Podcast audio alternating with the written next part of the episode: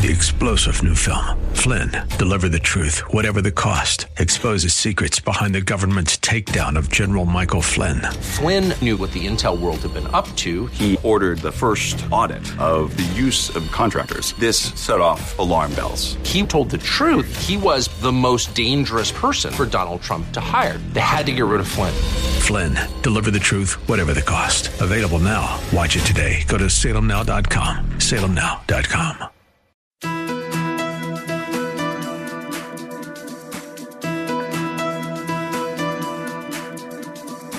It's time to sit back, relax, and listen to Conversations with Joan. Conversations with Joan will inspire, motivate, and empower you. Live your best life now.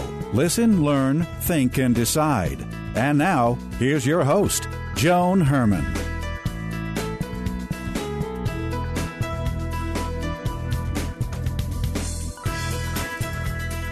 Welcome to Change Your Attitude, Change Your Life's Conversations with Joan. I'm Joan Herrmann. Thanks for tuning in. Conversations with Joan focuses on topics that are important to your life, from health and wellness to professional development to personal well being. Change makers join me to share their insights, tips, and strategies so you can thrive and live your best life now. Thank you for taking time for yourself, and thank you for letting us be a part of your life. Now, let's start talking. In today's ever changing Get It Done Now world, we live in a constant state of stress and worry. According to today's guest, Dr. Elizabeth Stanley, we can learn to become more resilient and alter our effects and outcomes. Dr. Stanley is an Army veteran, a pioneering researcher, and an associate professor of security studies at Georgetown University. She's the author of the book, Widen the Window Training Your Brain and Body to Thrive During Stress and Recover from Trauma. Welcome, Dr. Stanley. Thank you so much for joining us. Thank you so much for having me, Joan. So, Liz, in your life, you have experienced a lot of trauma. Can you tell us about a few of the things that you went through that led you to create a mind fitness training program? Well, um, we often end up doing what it is we most need to learn for ourselves, and I am definitely of that kind of background. I experienced several traumatic events during childhood, like many of us do. And then when I was in the Army, I served overseas and experienced stressful military training and even had a near death experience while I was deployed in Bosnia. I also experienced a lot of sexual violence in my life, including sexual harassment that when I reported it, um, there was command reprisal against me, and that's why I left the military. And then while I was in graduate school, um, all of the coping I had been doing throughout my life, the way many of us cope with stress, pushing it under, compartmentalizing, denying it, keep going, I'd done that for decades. And my body was done. It was just not going to do that anymore. Um, because that way of coping was turning stress on and not turning it off. And so, at the worst of my um, you know, body acting out after all of that unresolved stress and trauma. I developed PTSD and I even lost my eyesight for a while. Mm-hmm. And that was, you know, what it took to get my attention and realize that I needed to learn a new way to deal with stress. And um, that's what I did. And I developed this resilience training program, and I write about it and the research we've done with it in this book. Liz, any one of the things that you experienced could have had a crippling impact on a person's life, but to experience all of these, I, I can't even imagine how overwhelming. I mean, not that it's a contest. I mean, people usually say to me, because in a very short period of time, my mother died, my sister died, my 23 year marriage ended, my oldest son left for college, and that was within wow. six months of my life. But, you know, th- this isn't a contest that anyone wants to win. But when you go through these types of experiences. I completely understand with how you manage them for most of your life because I did the same thing and that so many of our listeners do as well. So let's talk about some of the strategies that people can implement to heal and move forward. The title of your book is Widen the Window. So let's start there. What is the window that you write about and what does it mean to widen it? Well, the window is the window of tolerance that each of us have for stress arousal. within which we can keep our deliberate decision making and, and being able to access choice online. When we're inside our window, we can do those things. And when we're inside our window, that's when our behavior can really be intentional and it can match our, our goals. That's when it's easiest for us to recover from trauma. And people with wider windows are much more tolerant of uncertainty and much more flexible during difficult situations. They can, you know, go with the flow better when life throws a curveball. They're much more comfortable with change. And they're also the best able to give and receive social support during stressful situations. So having a wide window is really important. Um, our window starts being wired when we're still in the womb, actually, and it's very affected by our early childhood social environment.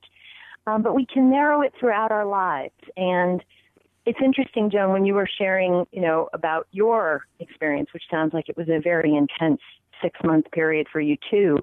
You said it's not a contest. And what's interesting is so many of us treat it as a contest and our thinking brains um, you know, will devalue or dismiss what's going on with us because we say, oh, well, you know, I haven't been raped or I haven't seen combat or I haven't lost three people in a six month period. So, you know, I'm just dealing with garden variety anxiety or I'm just dealing with, you know, bills and too many deadlines. And, and we write that off. But the problem is when we do that, and we're all conditioned to do that, when we do that, it it actually makes our stress worse because that is not helping the part of the brain that controls recovery from stress to actually do the recovery process. So, in terms of simple things to do, one of the most important is understanding how the part of the brain that controls recovery it's very affected by where we're directing our attention. And we could be directing our attention consciously, but more often we're having our attention directed unconsciously.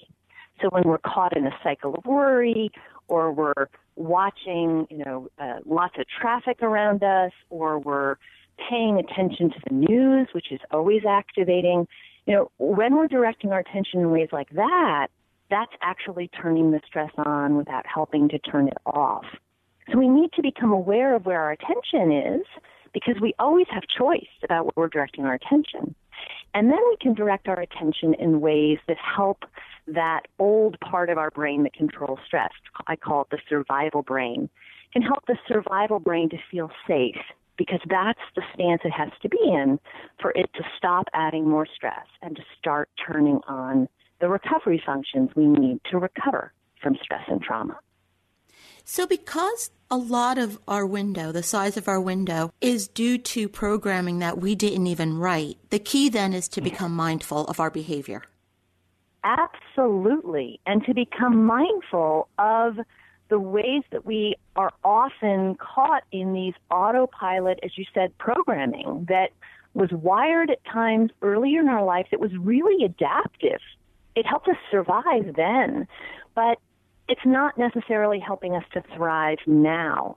And being able to recognize when we're in the middle of one of those programs and then to be able to redirect our attention in ways that help us to recover and rewrite that programming because we always have that choice today. Liz, what does the science tell us about stress, trauma, and resiliency? Well, you know, it's interesting. We often think of stress and trauma as two different things and they're kind of conceptualized as different, and we go to different clinicians or different specialists to, to handle them. They're, what the most recent research is showing, however, is that they are a continuum. We'll turn stress on whenever the survival brain perceives a situation to be threatening or challenging. That's what turns stress on, and that's not up to our thinking brain. That's up to this unconscious part of our survival brain. And stress is traumatic if our survival brain is also perceiving us in that moment to be helpless or powerless or lacking control. And so when we begin to learn how to direct our attention, we can direct our attention in ways that help our survival brain to realize even if the situation around us is not under our control and it's not how we want it to be, we still have choice in where we're directing our attention. And when we have shown our survival brain that, then we're accessing choice and that prevents us from feeling powerless and helpless. So it's a protective measure against trauma. And that's one of the ways we can become more resilient. Well, and I know a, lot of people, whenever they go through some type of an experience, they automatically fall into that victim mentality. You talk about yes. not being able to control things. I couldn't control my mother dying. I couldn't control my sister dying. I had already lost my father and brother. So that was my family. I couldn't control the divorce. All of these things in my life were outside of my control. And I got to a very dark place, but Mm. I realized that I was at a fork in the road. And as you said, it's a choice. You know, which way will I go? Will I turn it into something positive? Will I choose to to survive and heal or will I stay stuck in that victim mode, in that dark place, and, and, just live that way for the rest of my life? It really is some type of a choice that we all make. It's always a choice. It's a choice at a macro level, like you said, in terms of am I going to choose other behaviors, other habits, other ways of engaging in the world? But we also have this choice at a micro level, which is where we're directing our attention moment to moment. And I know that this sounds really crazy and even simple, like we should already know it, but we don't already know it even though the science is now showing it's the case, in a moment where we're feeling overwhelmed, we can direct our attention, for example, to feeling the support of the chair, feeling the contact of our butt with the chair. And that alone, just directing our attention to that pressure and hardness, or if we're in a comfortable chair, softness of the chair, that one little shift in our attention is actually showing our survival brain that in this moment we still, it might be really sucky. the situation might be really sucky, but we in this moment still have, we're still stable, we're still safe. And that, making that little shift to show the survival brain that even in the middle of this really horrible situation, we're still stable that actually has tremendous effects so that we can access the macro choices you were talking about in terms of habits that turning towards um, building a resilient way of being in the world and engaging in the world again instead of giving up. And I think the message here is that it makes us extremely powerful. It does. It absolutely does, Joan. Yes. And when we have been through some really challenging things, like that really, I'm sure, incredibly painful and overwhelming period that you were talking about in your life, when you weather something like that and come out the other side, you know, there's a reason why people use the phrase post traumatic growth because we are wiring these new implicit memories that show our survival brain even though this is horrific, even though this is really, really challenging, I still have capacity to make it through. And then the survival brain knows that for the next challenge we face in our lives. That is the process of widening the window. Liz, can you explain to us what intergenerational trauma is? Yes. So I said earlier on in our conversation that we start wiring our window when we're still in the womb. It starts wiring in our third trimester when we're in the process of starting to wire our brain and our nervous system. And it continues throughout our childhood. So if, and we wire ourselves, our brains and our nervous systems and our hormone system, our immune system, all of these things get wired through the resonance with the people that we're spending the most time with, our early social environment, which for most of us is our parents. If our parents are coping with unresolved stress and trauma themselves, or they've just been through a really big loss, and they have not done their own recovery, then our parents' windows are also narrowed. And more likely than not, our parents' windows in that case have also led them to have insecure attachment styles and both of these things, the, the, the narrowed windows of our parents, an insecure attachment style with our parents, which result from their trauma and stress that have nothing to do with us, it resonates to us, the children, as um, through stress contagion, through emotion contagion, and even through epigenetics, which is the process of um, repeated experience affecting our gene expression. It's one of the reasons why people will say, you know, alcoholism runs in the family. It's not actually the genes, it's the, the epigenetic changes that have been passed on generation to generation. So intergenerational trauma happens when the children begin to wire a narrow window, not because they've experienced something directly themselves, but because they're picking it up through this wiring resonance from their parents. And that's why parents have a real responsibility to heal and recover from their own stress and trauma so that they are not conveying that into the minds and bodies of their children. And that's the really important point because we need to become mindful and break the cycle not only for ourselves but for our future family generations. And when we do that, Absolutely. how long does it take, Liz, to actually widen that window? How many generations? Well, you know, we can widen our window. The, the published research um, that we've done, I've collaborated for a decade now with neuroscientists and stress researchers to look at the effects of my resilience program in um, troops before they deployed to combat, police forces, other high stress populations. And they have shown changes in their sleep patterns, in their cognitive performance, in their hormones and blood biomarkers of resilience, in the way that their brains fire during stress, in the way that they go through stress arousal, like during combat drills, how fast their heart beats, how fast their breathing rate works. All of that shifts after just eight weeks of training. So, parents might be super stressed right now, they can begin to turn off some of those um, chronic stress and trauma effects in their own mind and body today. And then through repeated experiences with their children, they can interrupt it in this generation. It doesn't have to be passed on. But the other side is if we don't turn it off and we let those changes stand in ourselves, the epigenetics research has shown that changes in great grandparents, this research has been done not with humans so much with mice and and rodents, um, rats, because they have much shorter lifespans. But they've seen traumatized mice and traumatized rodents, the great grandparents, so four generations, the same epigenetic change, the, the detrimental change in immunity, in stress arousal, in memory function it lasts four generations, they've shown.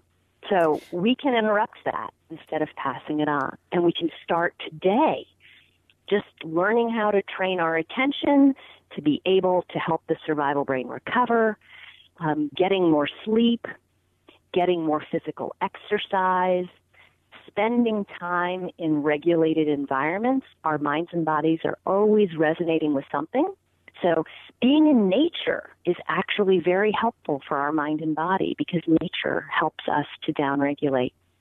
And making sure that we're eating well so that we can help boost the immunity in our gut through our microbiome. Um, our diet has a huge effect on our epigenetics, actually. So all of these different tools are in the book. Um, and your listeners can also go to my website and download the first exercise for training attention that's in my resilience program. The first exercise is called the contact point, and it's five minutes long audio exercise to train the attention to help the survival brain to feel stable and safe. And we can do that every day so that when we are in the heat of a stressful situation, we can draw on that skill. And Liz, do you have a strategy or two that can help us stay more grounded so we don't take on the energy of others? The best strategy I know for helping to interrupt the detrimental ways that stress contagion and emotion contagion works is that when we are with someone who is really stressed out or really anxious or really irritated, if we can direct our attention to feeling our body in contact with the surroundings around us. So our butt in the chair, our feet touching the floor, our hands, maybe if we're driving, touching the steering wheel.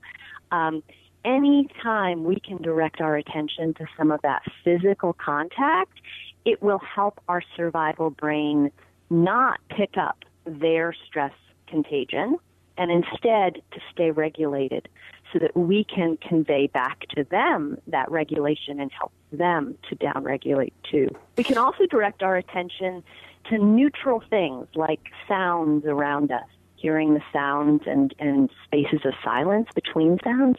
That also is a way to help us get regulated. But in the heat of a moment with someone who's really stressed, physical contact, the sensations of contact is a better first cue. The book is Widen the Window Training Your Brain and Body to Thrive During Stress and Recover from Trauma. Again, if you would like to get more information about Dr. Stanley and her work, or if you'd like to access some of those resources she mentioned, you can visit elizabeth-stanley.com. And as always, you can visit our website, cyacyl.com. That stands for Change Your Attitude, Change Your Life. While on the site, listen to past shows on demand, read our digital magazine, sign up for our mailing list, and be sure to follow us on social media. Liz, thank you so much for joining us and for providing ways that we can manage whatever life throws at us. We can learn to widen that window and not only survive, but thrive. So thank you so much for being here. Thank you so much for having me today, Joan. It's been a real pleasure. This is Conversations with Joan. Stay with us. We'll be right back.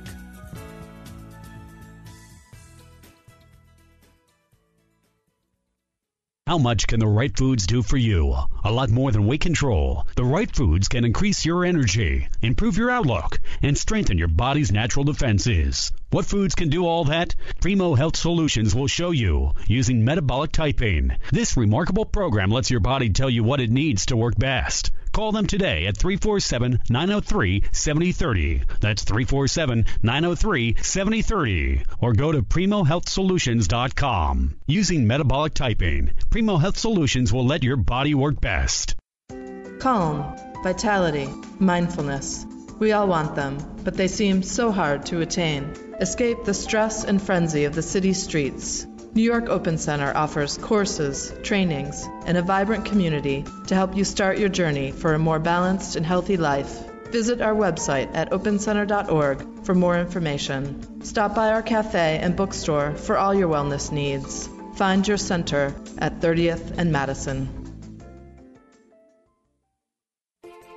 Let's talk about tomorrow for a minute. Chances are someday you are going to want to retire. And even though you'll stop working, you'll never want to stop achieving. You'll want to explore new ventures when you retire. You'll want to see and experience new things because you'll finally have the time to do it. But to get there, you'll need a financial strategy. I can help. I'm Tasha Garcia, a Morgan Stanley financial advisor in Short Hills, New Jersey, and have more than 12 years of experience. I can help you create a strategy based on how you want to live now and once you retire. I'll work with you and your attorney toward your goals like estate planning and leaving a legacy. And the great thing is, I'm right here in the New York metro region. To make an appointment with me, call 973 921 6519. That's 973 921 6519. Meet with me today to talk about your future because when you stop working, your retirement income is going to have to work for you. Morgan Stanley Smith Barney LLC, Morgan Stanley, its affiliates, and Morgan Stanley Financial Advisors do not provide tax or legal advice. Morgan Stanley Smith Barney LLC, member SIPC.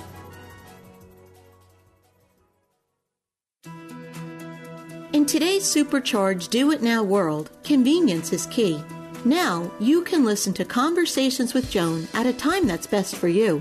Simply visit your favorite podcast site Spotify, Apple, Stitcher, or Google, search for Conversations with Joan and subscribe. New shows drop every Monday. You can also access the podcast through our website, cyacyl.com. Start your week on a positive note. Listen to Conversations with Joan.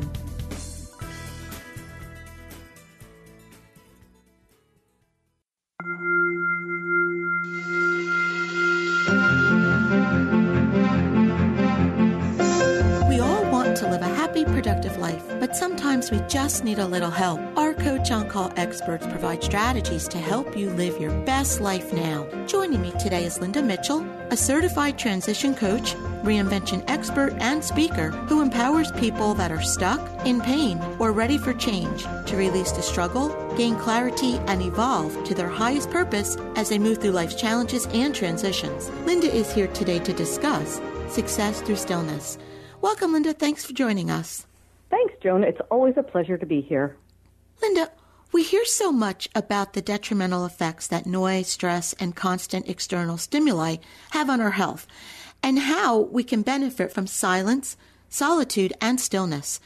Can you talk about the importance of taking a break from the frenzy of activity and how it can help us be more successful and happier in our daily lives?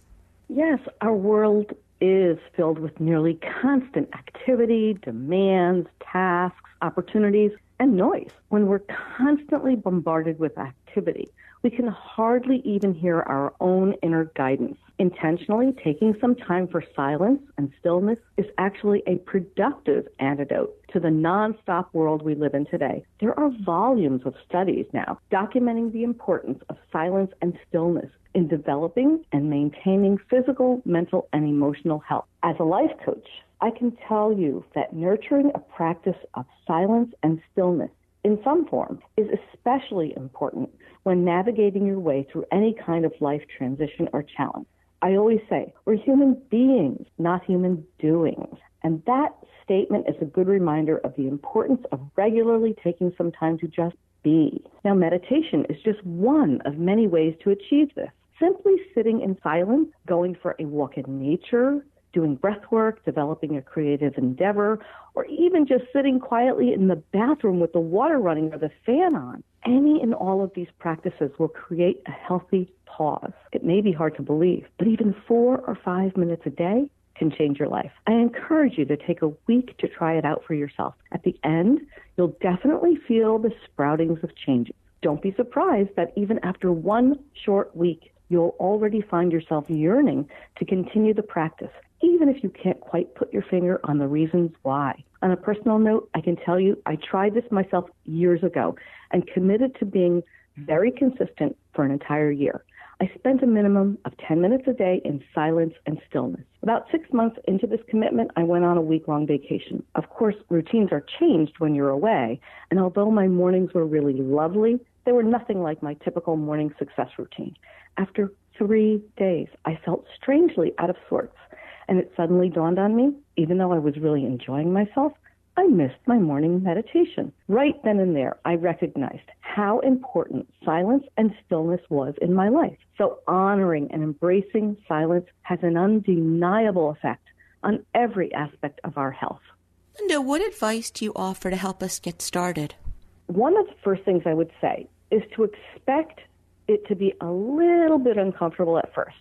When you're used to the sensory overload, it feels awkward to be in silence. Also, you may find your brain gets triggered and starts to list all of the things you should be doing instead. This is just your ego brain trying to keep you in your old familiar pattern. When this self talk comes up, just acknowledge and release it for the moment. The more you practice, the easier it will become. I would also suggest practicing at the same time in the same place every day to create consistency and make it easier to establish this healthy habit. Experiment, find out what works for you. You'll see that daily demands are easier to handle, difficult decisions provoke less anxiety, and you'll trust your gut instincts more readily. You will more calmly and wisely deal with all the frenzy, challenges, and transitions that life continues to hand us. Linda, when we do this, what can we expect to have happen? What are some of the benefits of practicing stillness and silence? Well, there are so many, Joan, but here are some of the most powerful ones. Almost certainly, you'll find a greater sense of calm and be better able to deflect or deal with negativity. Silence is like a mental detox. Expect an increase in your energy. You know, just like your body needs a rest day from consistent workouts, your brain needs a rest from the constant clamor, noise, and demands of the day. Stillness and silence is rejuvenating to the brain, which translates to better energy levels.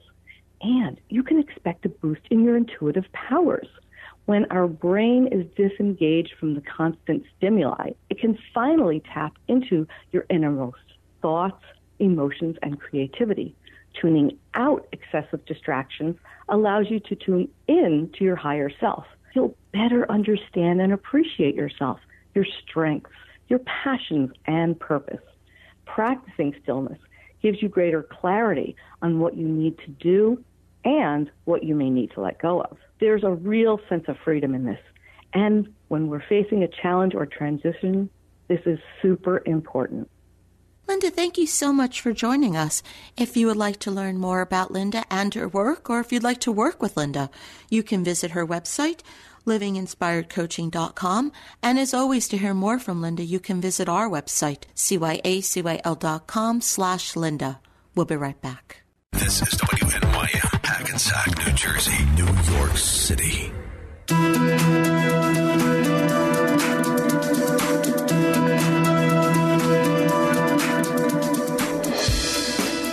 Welcome back to Conversations with Joan. I'm Joan Herrmann. Thanks for staying with us. Napoleon Hill's Think and Grow Rich consistently appears on business book lists. First compiled in 1941, but forgotten due to the onset of World War II, it has been rediscovered and republished for a new generation. Joining me today is Mitch Horowitz, the editor of How to Own Your Own Mind, who is here to discuss how we can learn to think before acting, recognize opportunities, define our purpose, and take action. Mitch is an award winning historian who has written for the New York Times and the Wall Street Journal. Welcome, Mitch. Thank you so much for joining us.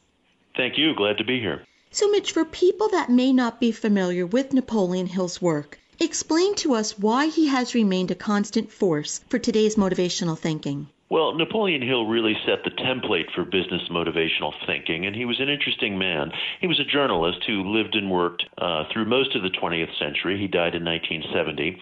And when he was a young man, he set out to determine whether you could find a common set of traits in the lives of exceptional people. So he spent many years, probably close to two decades, making a survey of the lives of inventors, entrepreneurs, diplomats, soldiers, artists, and asked asking, can you find a common set of traits? He believed that you could, and he codified 13 traits that seem to appear again and again in the lives of highly successful or otherwise remarkable people, and he put them into his book Think and Grow Rich in 1937, which became probably one of the most famous books and most widely read books ever published in this country. Mitch, what are some of these traits that he recognized? The primary one, and probably the gateway to all the others, is having an absolute passionate aim in life, not just something that you name as a, as a cherished goal, but something that you regard almost obsessively. And he would maintain that if you look in the lives of people you want to emulate, whether they are inventors or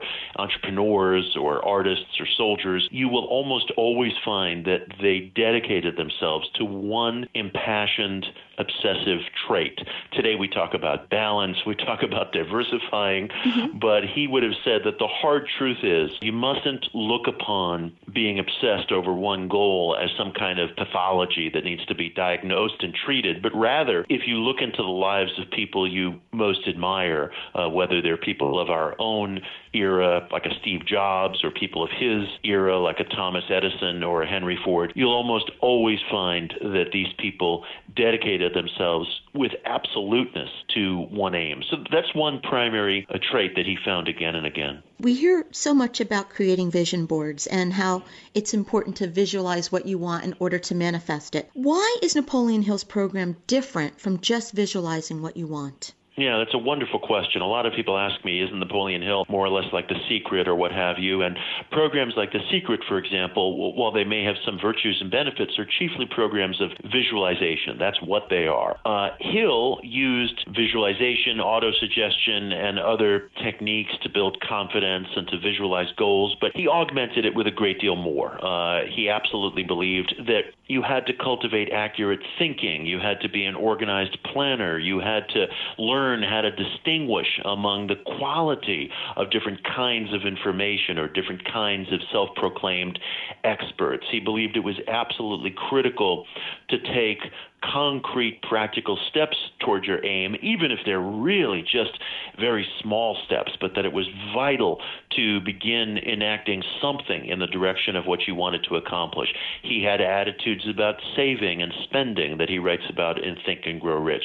Uh, he talked about the importance of finding the right kind of colleagues and forming support groups so that you could share ideas and exchange information without just allowing yourself to blurt your ideas out to just anybody or to uh, get your, your your equilibrium mixed up by receiving opinions from people who, for example, might not know a great deal about your product. Mm-hmm. He talked about the importance of using imagination to marry uh, very specialized plans and information that you've gathered to the project that you want to undertake. He believed that imagination was not just some faculty that you used for daydreaming or, for that matter, for visualizing alone, although that is part of his program, but that imagination also had to serve as a bridge, and that bridge could occur only after you did a huge amount of research so that you could thereby use the imagination to marry your research to some concrete aim. So his program was very well rounded. It, it involved both mental work and visualization, affirmation, meditation,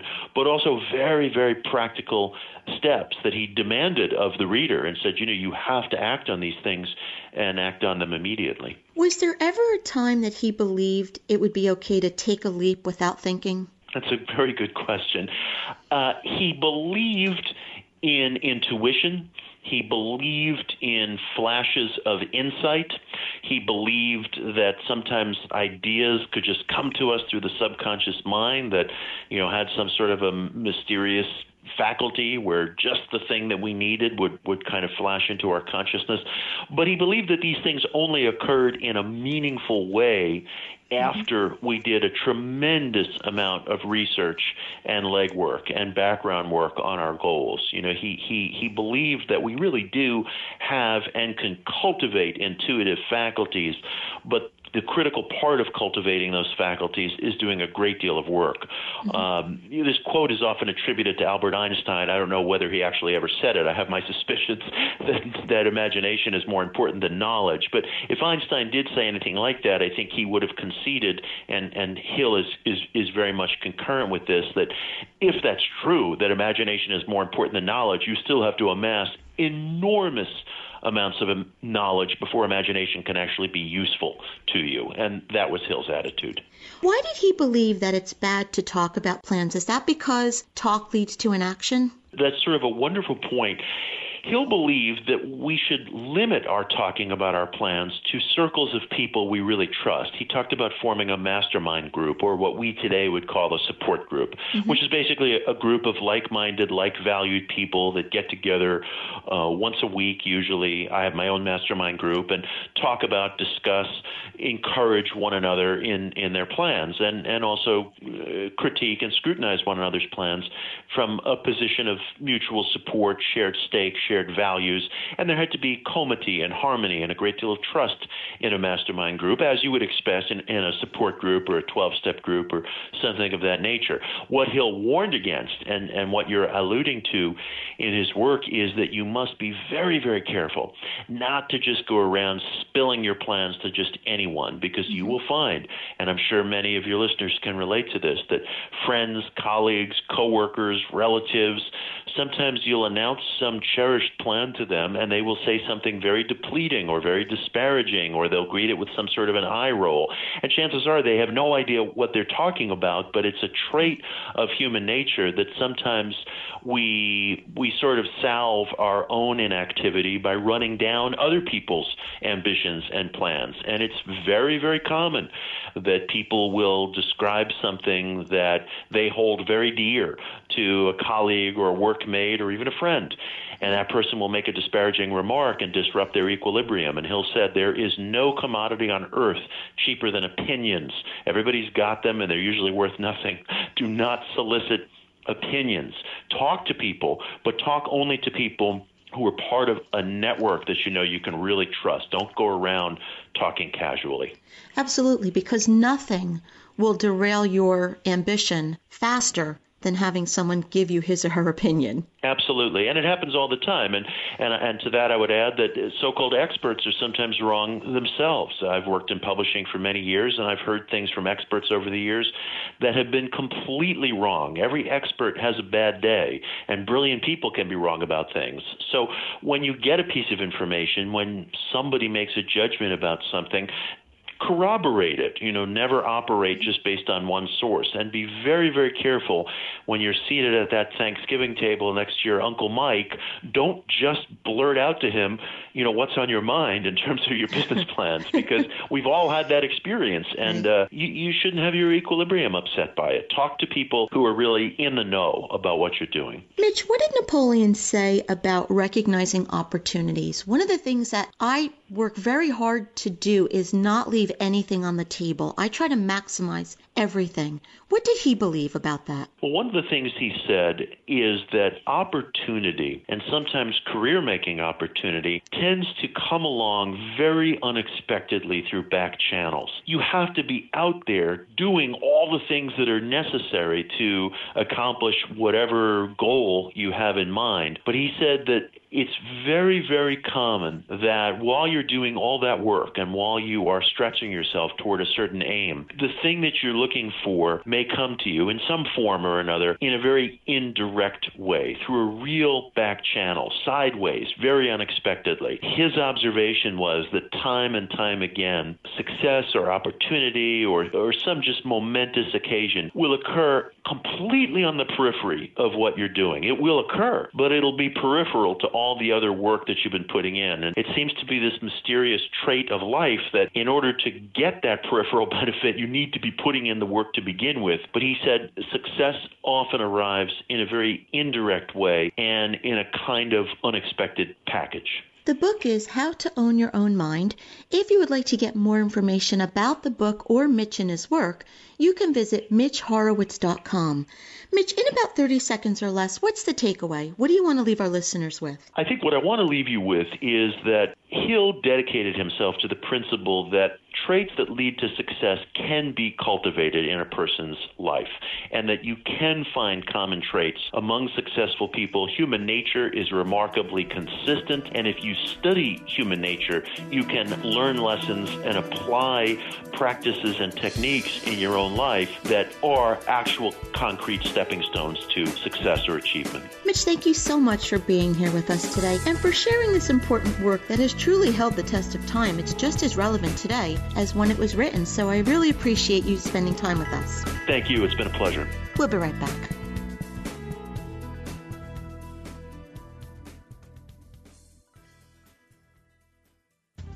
Have you ever wondered what type of toxins are lurking in your body? Hello, I'm Dr. Kyle Appuccino, chiropractic physician and founder of Health on Main Wellness Center located in Little Falls, New Jersey. There are many harmful toxins and chemicals found in our diet, our environment, water sources, and our medications. Fortunately, a good deal of these chemicals and toxins are removed naturally from our bodies. Well, what happens to those toxins that stick around? They can become trapped inside our body's tissues and cells, such as your hair, nerves, organs, muscle, or even fat tissues. You could experience headaches, body aches, blood pressure irregularities, sleep disturbances, arthritic conditions, memory difficulties, visual disturbances, and digestive issues, just to name a few. How can you tell if you have a toxic condition or nutrient deficiency? There is a simple yet very accurate form of testing called a hair and nutrient mineral analysis. This test utilizes a small sample of your own hair to detect these imbalances. It's so effective that it's utilized by the Environmental Protection Agency. And in a report from the EPA, they confirm that human hair may be a more appropriate tissue than blood or urine for studying some exposure to some trace elements. If you'd like to learn a little more about these chemicals and mineral imbalances, I can be reached directly at 973 832 6722 or online at healthonmain.info. I'm Dr. Kyle Appuccino, chiropractic physician and founder of Health on Main Wellness Center located in Little Falls, New Jersey. Many of us have so many responsibilities in life that we forget to take care of our personal needs. We're all less able to handle the stresses that come our way when we're already depleted by physical and emotional exhaustion. We're at our best when we're feeling good, both physically and mentally. Hi, this is Angela Vlakonchik, and I'm a stress management specialist from Bridge Management Consulting, offering teachable stress management skills. People who neglect their own needs and forget to nurture themselves are at risk for higher levels of unhappiness, low self esteem, and feelings of resentment. As a group, caregivers are at a higher risk of getting burnt out and need to make a point of practicing self care. Taking time out to care for yourself reminds you and others that your needs are important too. Remember to take a holistic look at your care, meaning body, mind, and soul. Regular exercise, going for walks in nature, taking a class in a subject that interests you, and getting in touch with your inner self all contribute to a greater sense of well being. Remember, self care and nurturing isn't an indulgence, it's a necessity. For more information on stress management coaching and seminars for work and personal development, visit bridgemanagementconsulting.com. 646 418 5650.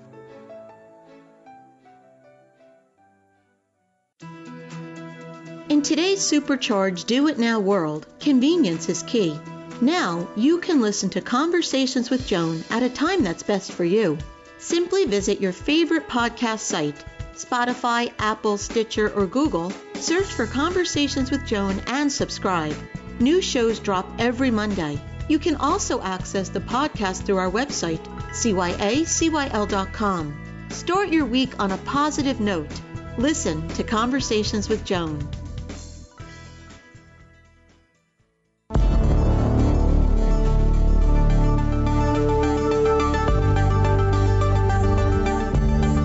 It's time for To Your Health. Joining me today is Mark Anthony, the founder of Prospect Fitness located in Brooklyn, New York. Mark is also the Vice President of Operations for Diet Typing Systems, an online personalized diet therapy system. He's here today to discuss the importance of core strength. Welcome, Mark. Thanks for joining us. Hi, Joan. Thanks for having me on today. So, Mark, we hear so much about the importance of strengthening the core. Where is our core located?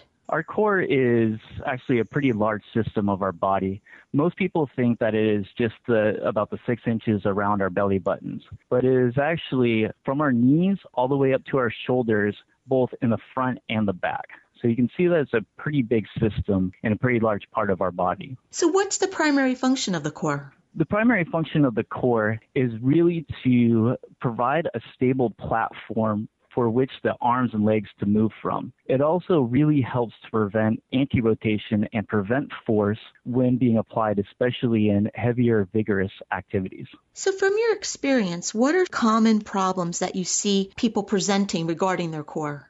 A lot of people really have core stability issues.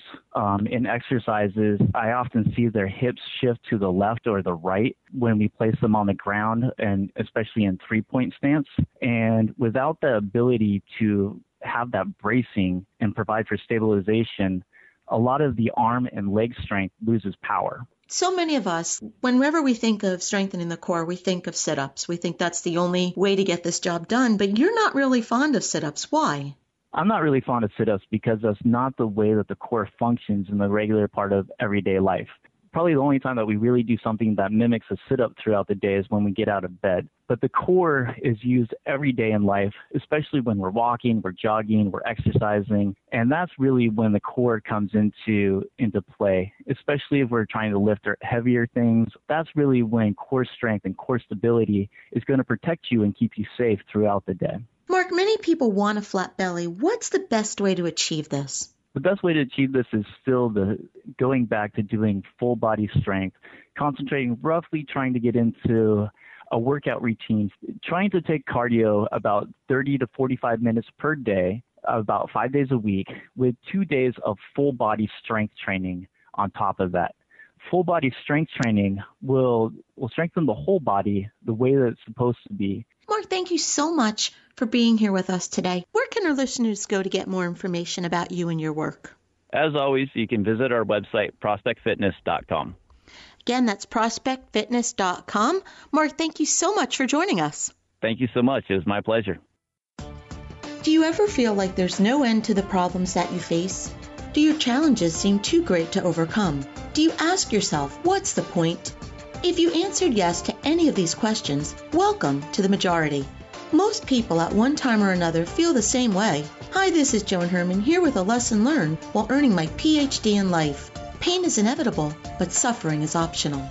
We tend to look at others and think that they have it made, they have it all figured out. What we don't realize is that those who appear to have figured it all out have the same feelings. However, they've made a conscious decision to turn their adversity into a positive experience. A wise person once said, Pain is inevitable, but suffering is optional. We all face adversity. It's what you do with it that matters. I had the opportunity to interview baseball great Jim Abbott. Jim pitched a no hitter with the New York Yankees, won the gold medal game at the 1988 Olympics, entered the starting rotation of the California Angels without spending one day in their minor league, and finished third in voting for the Cy Young Award.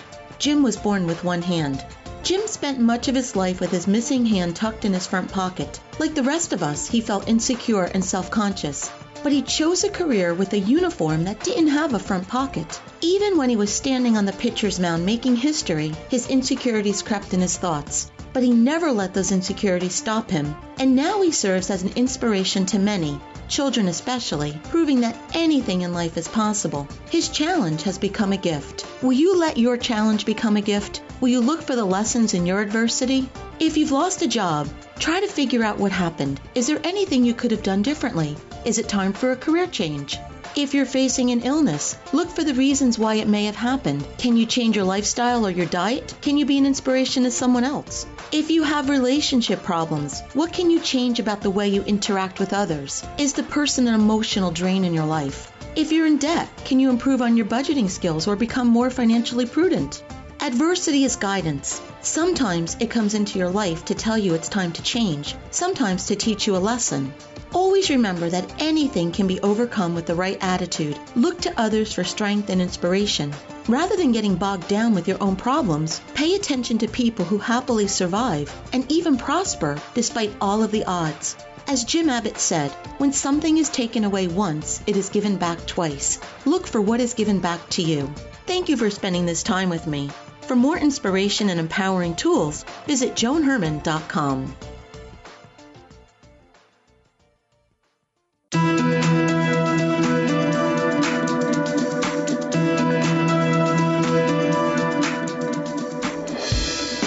Thank you for joining us. I hope you found the show informative. At Change Your Attitude, Change Your Life, we believe that knowledge is power. Take what you've learned, apply it, and live your best life now. Remember, the information provided are the opinions of our guests and should never replace the advice of a professional who knows your personal situation. If you'd like more information, visit our website, cyacyl.com. That stands for Change Your Attitude, Change Your Life. While on our site, listen to past shows on demand, read our digital magazine, sign up for our mailing list, and be sure to follow the show on social media. Until next time, this is Joan Herrmann. Thanks for tuning in.